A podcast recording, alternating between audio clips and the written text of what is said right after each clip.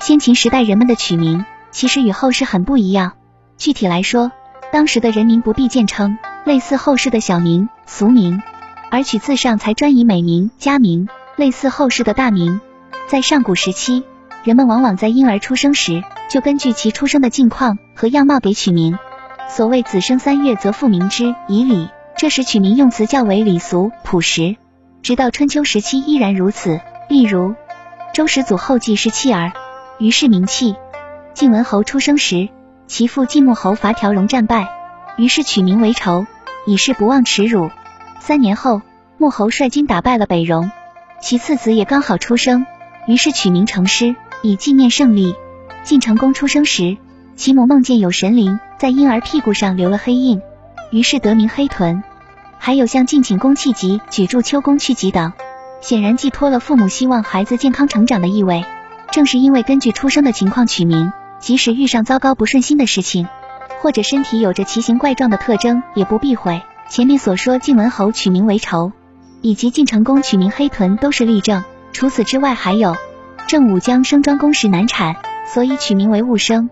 晋文公出生时耳朵很大，看起来很像多长了一双耳朵，于是得名重耳。孔子的额头隆起如山丘，所以得名丘。再往前推，周懿王出生时可能也是难产或者碰上眉头，于是得名及肩字。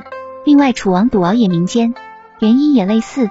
至于王子若、陈哀公若、齐高若、国景子若、燕桓子若、王子鄂、魏襄公鄂、鲁文公子鄂、魏文公回等，可能和今天农村一样，故意取贱名来避开疾病灾祸，甚至也一样用狗字。如郑独狗、魏氏文子狗等，《左传》桓公六年讲当时取名的规则，不以隐疾，不以畜生，其实是理想主张而非历史实情。从前面的例子看，以狗为名，以隐疾为名，大有人在。因此，当时既有美名、佳名，也不必丑恶名，和后世大异其趣。也正说明当时的名字类似后世的小名、俗名。因为出生时取小名、俗名，所以在成年时就要行冠礼取字。也就是大名，因此字迹拖着美好，比较庄重典雅。正如取字时所说：“源自孔家，曰伯某府。”从此，一个人有了尊严和体面，正式进入到贵族的圈子，并肩负起职责来。不过有意思的是，无论名再恶，也不能更改。于是就在取字时特意纠正过来。比如很多名黑的都要字西，正公孙黑字子稀，孔子两个高足曾和狄黑金字稀。这就是所谓名字相对，然而也有不改的。柱子顶云，柱子书黑。正因为名与字有一俗一雅之别，所以称呼就分外重要。在当时，尊对卑要称名以见之，卑对尊要称字以敬之。对平级同样称字表示客气，而在上级和平级面前要自称名以谦之。所谓父前子名，君前臣名。所以当时上朝的场景，很可能会是陈二拐起奏，陈墩子以为陈狗，但不然。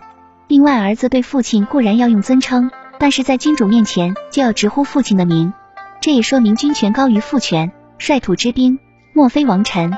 左传成功十六年，即晋楚鄢陵之战，栾书将在晋侯，曰：书退，国有大任，焉得专之？栾是栾书之子，但在国君面前，照样斥责并称呼老子的名。这种俗名雅字的风气一直延续到秦汉，如秦逢去疾，汉或去病。